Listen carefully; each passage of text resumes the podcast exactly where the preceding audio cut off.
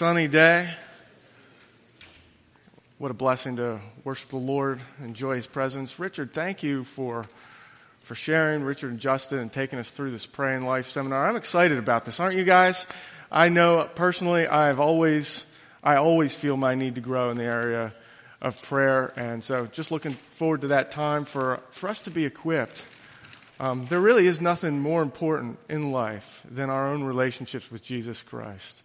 And so I know personally I want to jump at any opportunity that I can to, to grow, and I know that's your hearts as well. So go ahead when you have a chance to go online or on your phone and, and sign up. Uh, looking forward to how God will meet us. Well, if you've got your Bibles with you, hope you do, please turn them to the book of First John. As most of you know, we've been in a series going through the book of First John. The title of this series, as you can see, on the screen is, is Genuine Christianity. We could have named this series any number of things authentic Christianity, real Christianity. You get the point. Um, the heartbeat behind this epistle is that we as believers would truly walk with Jesus. And I just, I just love this book so deeply because of how it how it equips us to do that, how it helps us to do that, to lay hold of what, what real Christianity is all about. Well, we're picking things up. We're almost halfway through the book here, uh, but the end of chapter 2. So our text this morning is 1 John 2 28, and then we're going all the way down to chapter 3, uh, verse 10. So, remind us why we're here, brothers and sisters. We're here not just to hear man speak, but to, uh, to hear the Holy Spirit. So let's, uh, let's open up our hearts to Him.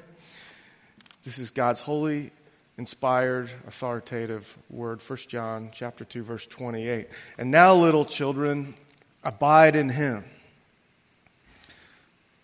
so that when He appears, we may have confidence and not shrink from Him in shame at His coming. If you know that he is righteous, you may be sure that everyone who practices righteousness has been born of him. See what kind of love the Father has given to us. That we should be called children of God, and so we are.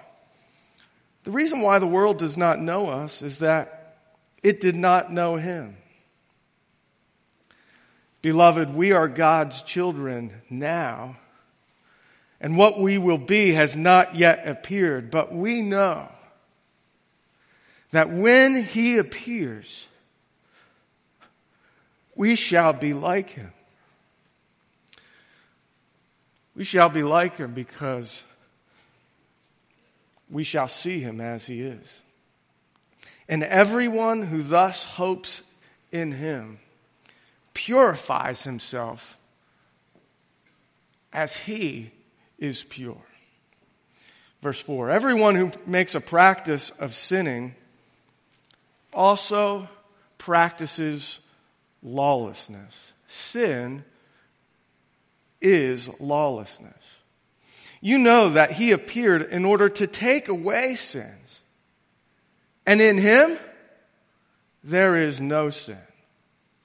No one who abides in him keeps on sinning. No one who keeps on sinning has either seen him or known him. Little children, let no one deceive you. Whoever practices righteousness is righteous as he is righteous. Whoever makes a practice of sinning is of the devil. For the devil has been sinning from the beginning. The reason the Son of God appeared was to destroy the works of the devil.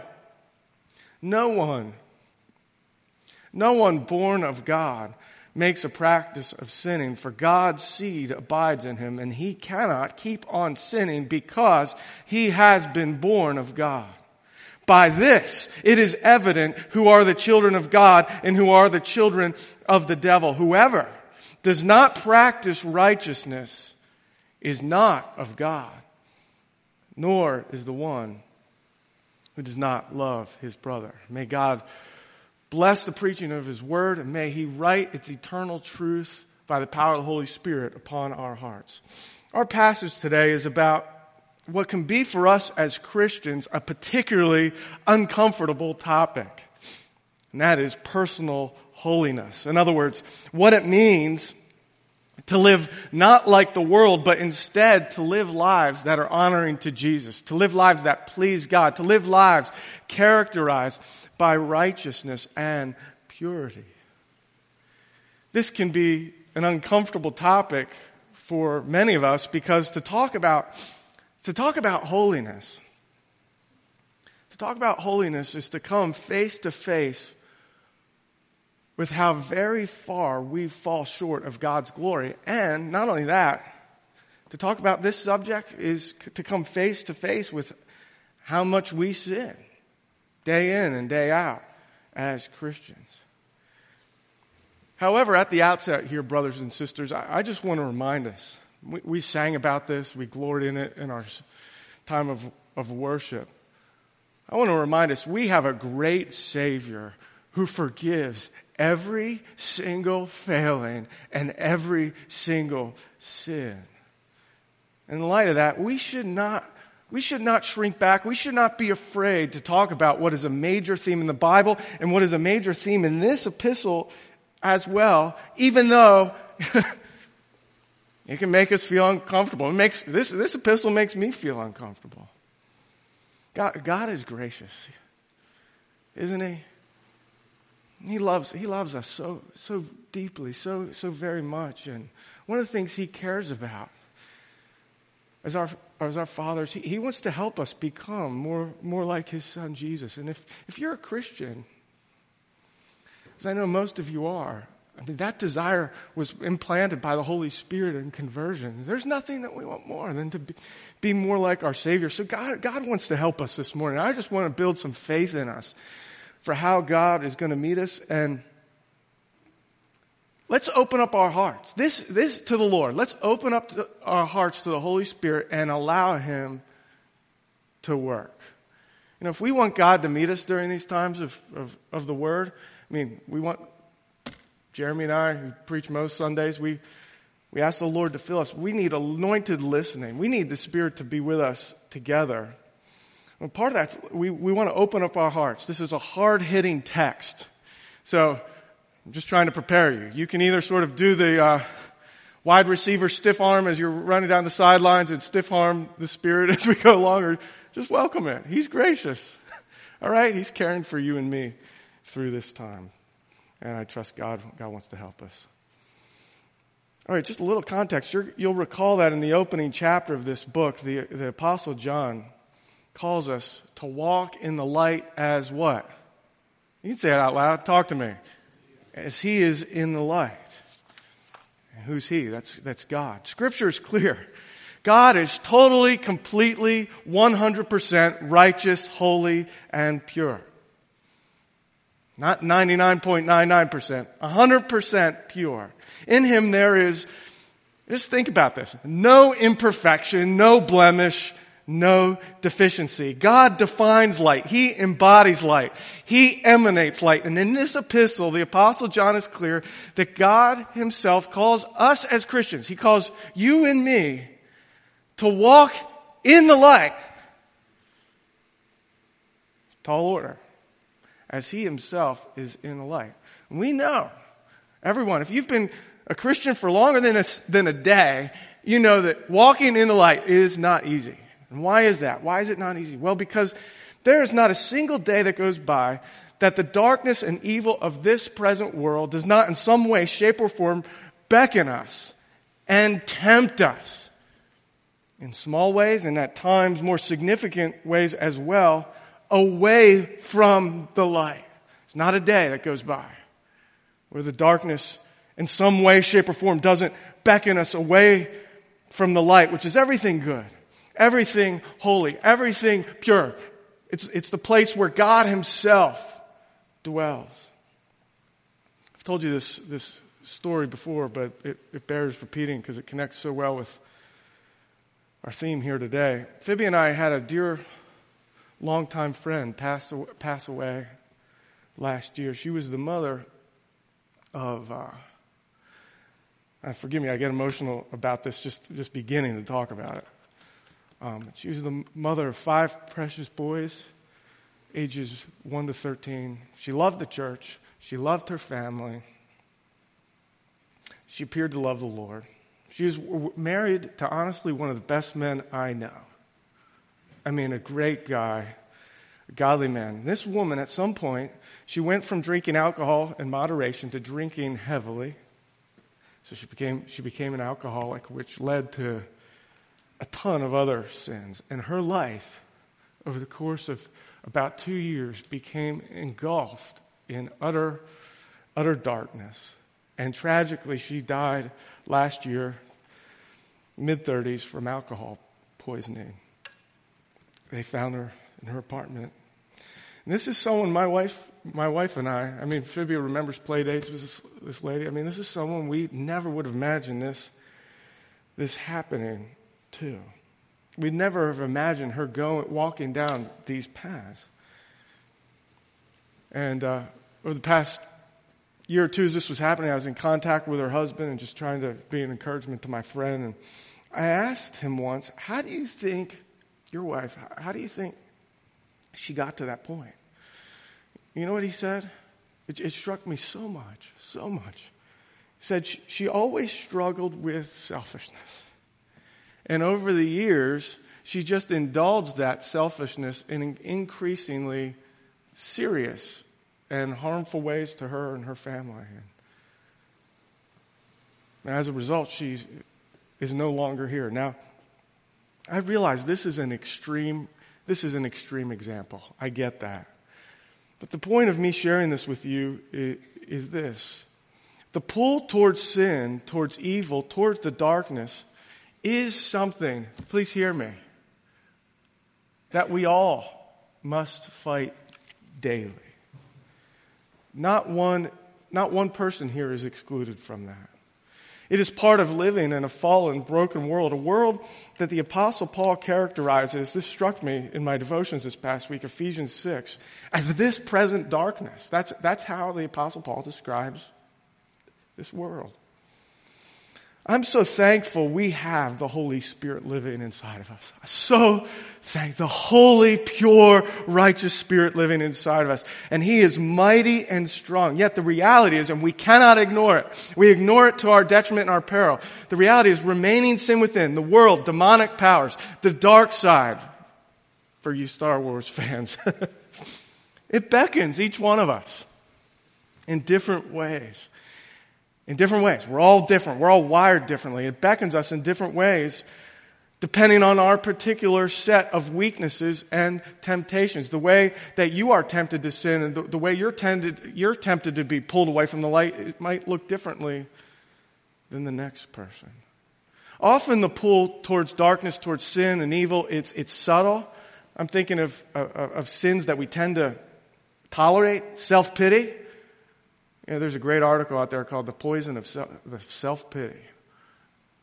It's sin. It just it takes you down to all sorts of unbelief, lack of trust in God, and other sins as a result. Bitterness. Anybody ever struggle with bitterness? Someone does something back, and it can just feel so right. Bitterness feels so right. Yet you can get sucked into it pretty fast and not even realize, wow, I'm moving towards darkness. Gossip. you know, who of us is not guilty of you know you know you're saying something about another person? And you know it reflects negatively on them but you just keep going because you just got to get it off your chest. Envy you know looking at someone and saying i wish how, you know i've been as good a person as they have. Why hasn't life gone well for me. These types of sins don't seem so bad, yet they are part of the dark, darkness that as believers can ensnare us.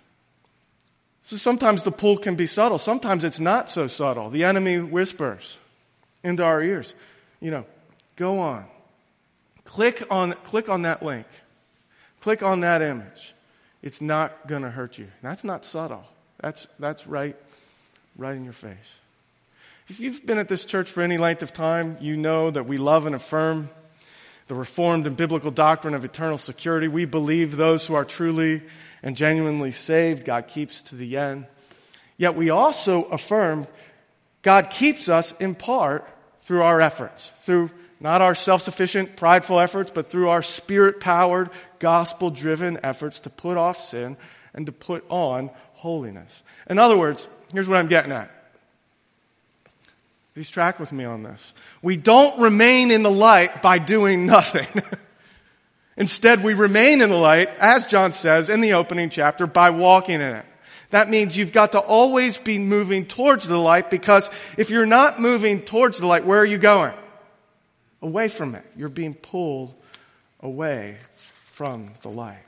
In our passage today, John seeks to impress upon the hearts of his original readers and ours as well three biblical realities. Three biblical realities intended by God to give us fresh perspective, to open our eyes, to give us fresh perspective on why holiness matters. Three biblical realities intended by God to take us this morning, all right, and inspire us and spur us on towards holiness. And these, these are realities, dear brothers and sisters, that if they grip our hearts, they are biblical realities. They are God's realities. If they grip our hearts, these realities can they have the potential to transform our lives and to inspire us anew to run hard after Jesus Christ. I don't know about you, but I find myself regularly in need of the Spirit of God opening my eyes and giving me fresh inspiration because I can get tired and weary and the battle with sin and the devil and the flesh and the world isn't easy. And God's here to help us today. Biblical reality number one, the return of Christ. You might not think of that in sanctification that often, the return of Christ and that connection to moving towards the light. In chapter 3, verse 1, please look there. John rejoices in God's love for us as God's children. See what kind of love. You could just hear his tone, can't you? Like, he's rejoicing. See what kind of love the Father has given to us that we should be called children of God. And so we are. Yes. what amazing love that our Savior would not only lay His life down on that cross for us, that He would shed His blood for us on Calvary. That's amazing enough. That we'd be forgiven of our sins, that we'd be justified in God's sight, declared righteous in His sight. That's amazing. And we sing amazing grace that He did that for us, but that's not all He did. He cleared the way for the Heavenly Father, our Heavenly Father, to adopt us into His family, that we could become His own. Dearly beloved children, be encouraged, dear brothers and sisters. We are children of God. John wants us to rejoice and revel in the fact we are part of His family. He is our Father. And that nearness and closeness and proximity of a relationship is something God has for each one of us. That's verse one. That's verse 1. Then in chapter 3, verse 2, John anticipates our homecoming. He's anticipating, and we're not with him yet. God is with us in one sense by his Spirit, but we don't see him. And in verse 2, he anticipates our homecoming, our return to the Father as God's as God's children. Beloved, verse 2, we are God's children now, and what we will be has not yet appeared, but we know we know that when he appears, we shall be like him because we shall see him as he is. When he appears. Oh, I love that phrase. When, when he appears. When he appears, think about it. What a day that, that is going to be. For the Lord himself will descend from heaven with a cry of command, with the voice of an archangel and with the sound of the trumpet of God, and the dead in Christ will rise. When he appears. When he appears, don't you look forward to that day when he appears? When you see him. Behold, I tell you a mystery. We shall not all sleep, but we shall all be changed in a moment, in the twinkling of an eye, at the last trumpet. For the trumpet will sound And the dead will be raised imperishable and we shall be changed. One day Christ will appear. It's real. The day is coming soon. He will appear. We will no longer see as in a mirror dimly, dimly. We will see Jesus face to face. And not only, I mean, that's going to be, that's going to be amazing. To see him. Right? You're going to just imagine that day. Let your mind drift right now. One day he's going to appear, the trumpet's going to sound, he's going to appear, and the one that you have believed in, hoped in your whole life, who you love so much, you're going to see him. What do you, what that, is that moment going to be like? I don't know what we'll do. Will you fall on your knee? Will you knees? Will I embrace him? Every tear wiped away? The picture of Revelation? Suffering, sorrow, death, no more. One day we're going to see him face to face. And that's going to be great. You can't even find an adjective to describe it. But not only that, we shall be like him. You see it. That's the, that's the word of God. Look there at the end of verse 2. When he appears, this is the promise of God. Grip a hold of it. We shall be like him, like Jesus. That means in our glorified resurrected bodies, we will be perfectly holy. No sin, no flaw, no imperfection. So we don't need to be annoyed with ourselves anymore or other people. You just think the believer you're most annoyed with, you most struggle with, you're not going to struggle with. You're going to think they're pretty great and pretty awesome. That's your future destiny. Perfection. And it's my future destiny. It's the future destiny of anyone who is called upon the name of the Lord for salvation. I love that song that Jason led us at. The Lord is my salvation. That's what it means to be saved. You're forgiven, but it's not just, it doesn't just end with justification or even adoption. There's glorification. He's coming soon. So the question is, what's the implication? All right? Okay, Chris, I get it. That's happening and praise the Lord. But what's the implication? What does this mean for us today? Well, we don't have to guess. John tells us. Verse 3. Let's read this one out loud, okay? All right? And everyone who thus hopes in him purifies himself as he is pure. As believers, we are those who long for a day when we will be like him, when we will be like our Savior, like our God, like the Holy One of all without sin. That's real. That's coming. It is then, as Matthew Henry points out, therefore a great contradiction and evil when we, who live for that day, okay, we're living for the day when we're going to be perfect, be perfectly holy. We long for that day. We hope for that day. It is a great contradiction, Henry points out, for those of us who hope for that day to, in this day, then make an allowance for sin. Say it's okay. You track with what Matthew Henry says? Great contradiction. I'm hoping for the day I'm going to, my heart beats for the day I'm going to be totally pure and righteous before the Lord. That's what I'm about. That's what I look forward to. That's my hope. But sin today, oh, it's okay. No big deal. Look, tolerate some impurity, some wickedness, some sin, it's okay. That's a great contradiction. At the end of this long quote, he says, he says this. I think we have this for you. This is really strong. Um, really strong. But it fits with the tenor of the text. It is the hope of hypocrites and not the sons of God that makes an allowance for the gratification of impure desires and lust. It's strong language, but I think it's consistent with the text. And this text is meant to be as a wake up call from God to anyone who is tolerating sin to any degree in their lives. Brothers and sisters, God, by His Holy Spirit, is eager. This word isn't meant to condemn us, it is meant to protect us. It is meant to protect us from the hypocrisy that, on one hand, says, I long for the day when I'm going to be holy, and on the other, refuses to repent.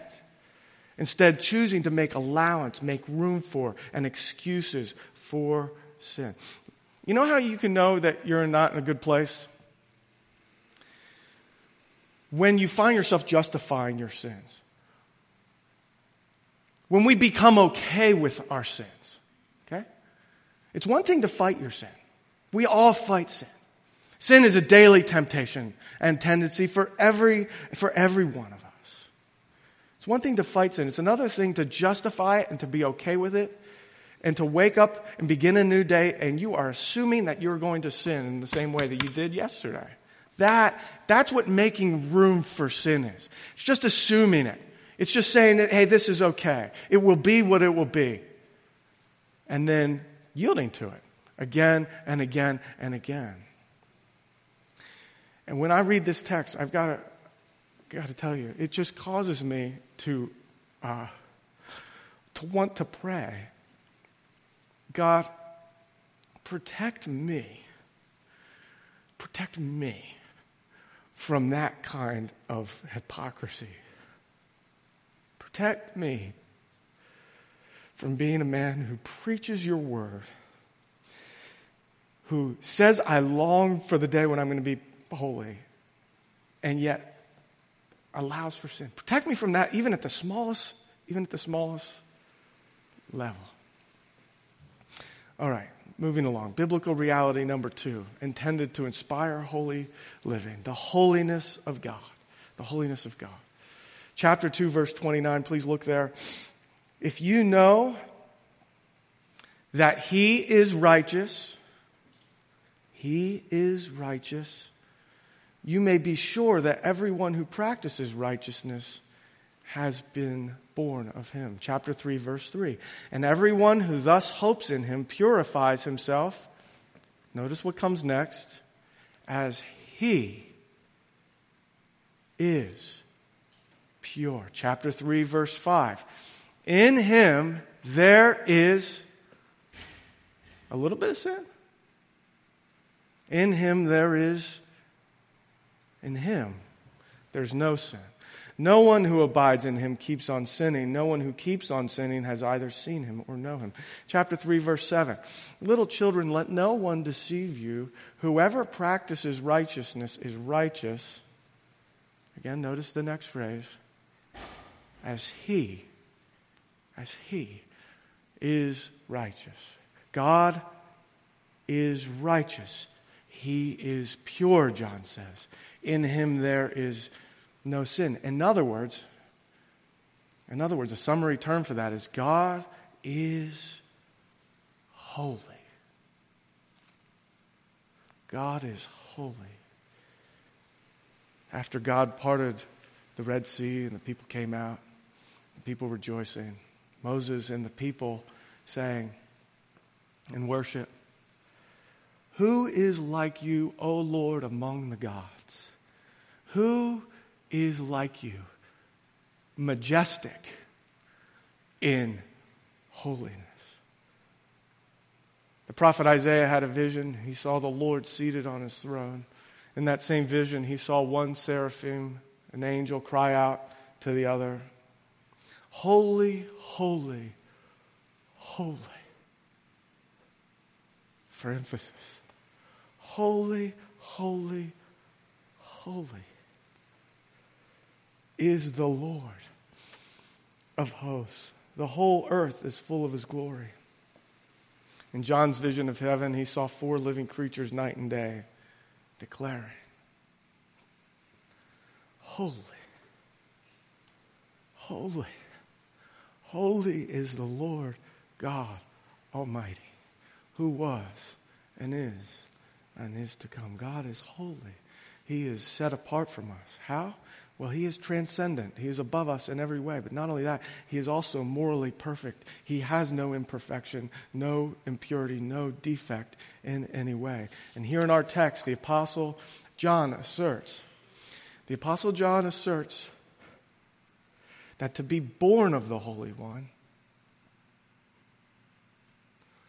which is what we are, to hope in the Holy One, to abide in the Holy One is to reflect His holy character. Not perfectly.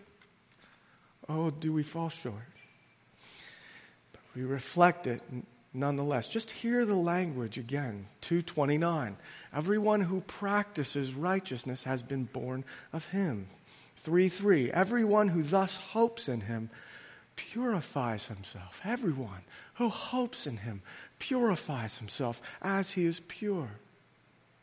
Later on, chapter 3, verse 6 no one keeps on sinning has either seen him or known him. If you keep on sinning, again, he's talking about you're not repenting, you're not fighting it. No one who keeps on sinning has either seen him or know him. I'm reminded of Peter's words, which actually I thought could almost be like a thesis for this passage, if you want a main point. Peter said, As he who called you is holy, as he who called you as holy. Jesus called us, he's holy. Also be holy in all your conduct, since it is written, and then he quotes Leviticus, you shall be holy, for I am holy. You know, brothers and sisters, I, I love the gospel. I love it. I love it. Love the gospel. I love Christ, who the gospel is about. I love the doctrine of justification by grace alone. love it. The gospel of justica- justification by grace alone through faith alone makes me simultaneously want to cry with thankfulness to God and dance like David did when the Ark of the Covenant came back. In this, it makes me cry tears of thankfulness and to celebrate because there's no better news that I'm declared righteous. We're declared righteous in the sight of God because of Christ. I love the truth that there is nothing I can do to make God love me more, nothing I can do to make him love me less. And I'm so grateful to be in a church that, that preaches that. I'm so thankful to Jeremy for how he serves us in preaching that to us. I love the truth that as far as the east is from the west, so far has he removed our transgressions from us. You know, I need that truth every single day. I have to have it because I sin every day. These are truths we do well to rehearse and celebrate da- daily. I tell you, you cannot survive or flourish. Cannot, apart from these glorious gospel truths. Yet it is also true, and we do well to not forget, our lives, as Paul says, have been bought with a price. They've been bought with a price. What's that price? The blood of Jesus. Therefore, our lives are not our own, they belong to God.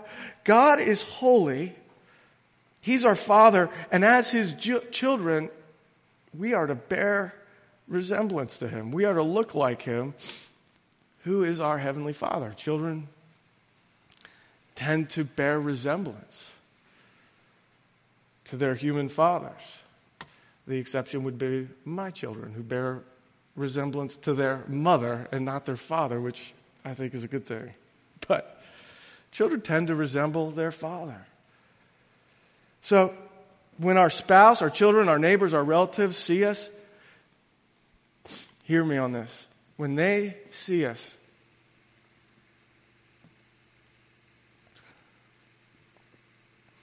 they ought to be able to see past. Are you t- tracking with me? They ought to be, see, be able to see past us and see on the other side of our face the Father. Because we bear resemblance to Him. That's what John is saying. God help us. God help us. I know often I don't reflect my Heavenly Father. Yet, I'm so thankful for the Holy Spirit who's working His character in us. I believe that. And He's conforming us day by day into the image of our Savior. We want to bear the, rep, rep, the resemblance to our Heavenly Father as well as our older brother Jesus. It's what it means to be part of the family of God. And uh, just to, one of the reasons I love being part of this church is because when I look at you and interact with you,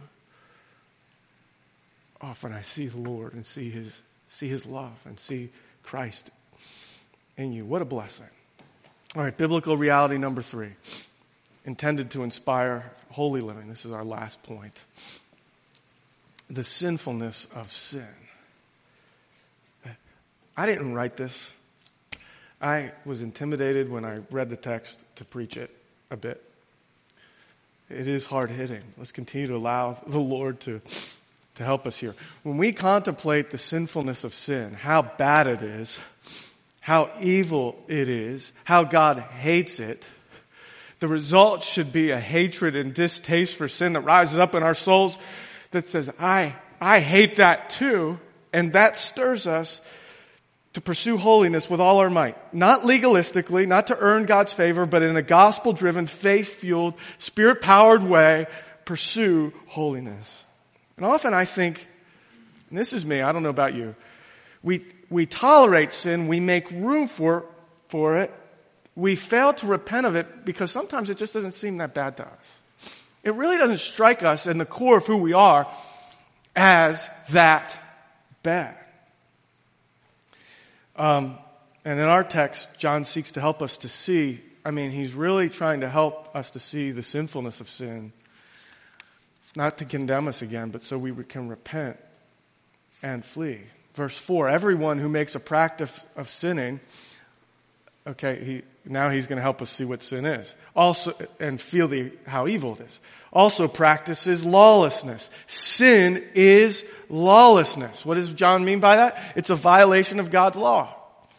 Okay, do you always think about sin like that? Sometimes it, we can be some, so comfortable with sin, it's just like, oh, I sin, and that way again. And there's sort of a nonchalant attitude. But I, I wonder how often we stop and think when we sin, it's a violation of God's law.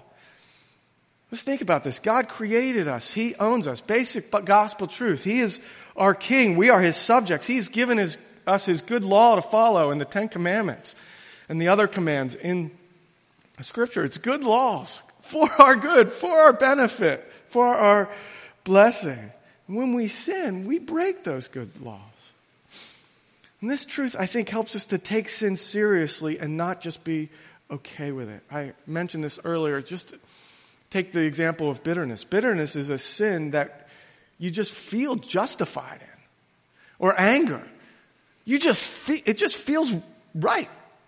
You know, if someone does something to bother you, annoy you, or worse, they betray you or sin against you, it feels right and sometimes even good to be bitter.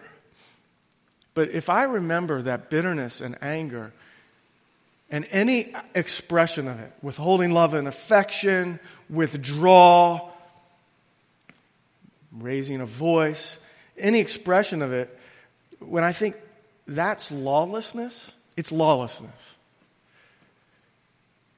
That sort of stops you in your track. God's, God's watching. This is the law that helps. I mean, if I, if I, sometimes I can drive too fast. If I know that, if, if I'm, and I'm not, when I'm driving too fast, I'm not usually thinking about the law. But the law does help us. The law does have a function in the life of the believer. Um, I don't believe that the law, you know, you become a Christian and everything's automatic. No, the law helps us. So if I'm driving home and I'm driving too fast I'll, and I see a cop, that's a reminder. A law. Don't break it. Um, and hopefully I'll slow down. That's the law can help us. And so remembering that sin is lawlessness, I think, can help us to seek to repent. In verse 5, John says of our Lord, verse that you know that he appeared, that is Jesus, in order to take away sins, and in him there is no sin. What John is pointing out is that sin is so wicked and so evil that it required the blood of his own son to rescue us. That has helped me at times to not sin. when I pause and remember that my sins cause, are so bad in the sight of God that they cause the Son of God, the Holy One of all, to need to go to the cross for me.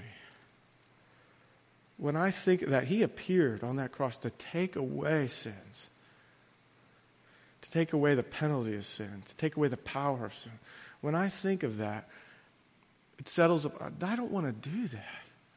This is that bad.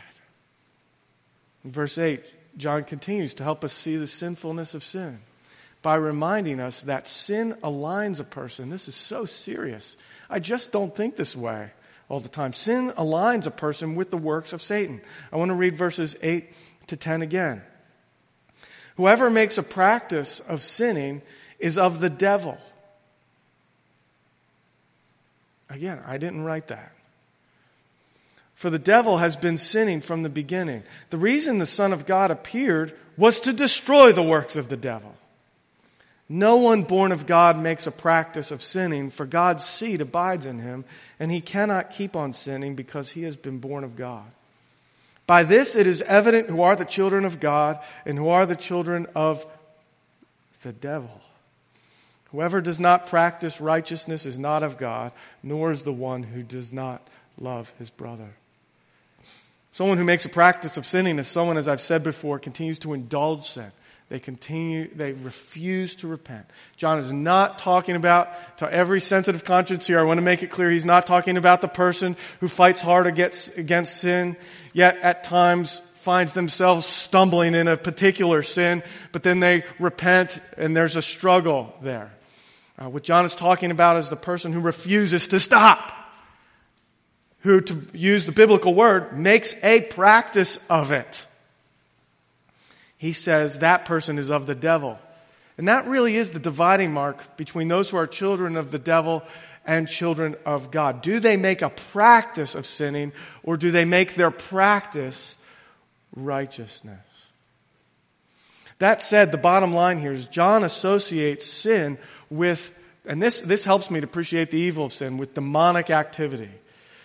Though we cannot blame our sin on the devil, make no doubt the devil does get involved. He wants us to sin. He prompts us to sin. He entices us to sin. That should sober us in our fight against sin. Jesus came to destroy the works of the devil. Jesus died on that cross. Why did he go to that cross? Why did he suffer as he did on that cross? Bearing our guilt and shame. He did it to destroy the work of the devil. He did it to destroy forever sin and death. Why did he rise again over the grave? Well, because he was being victorious over the works of the devil. Sin. The devil's been, the devil, uh, verse 8, has been sinning from the beginning. He, and that's, he's out to destroy every person in this world and every believer. He's out to destroy us. We need to be aware of that. And he wants to entice us to sin. Boy, that helps me to, to not, uh, when I think about that, to not want to yield to sin. Because I want nothing to do with the works of the devil. I want nothing to do with it. Jesus conquered death. He conquered sin. I want to walk in what Christ has done. Walk in the light of his countenance. Walk in holiness. Walk in purity. Walk in godliness. Walk in the realm where God dwells. Evil, Satan, I want to leave you behind. And walk living for the Lord. Well, I do want to invite the band return to return. As we've seen, this is not a light text, yet it is the Word of God.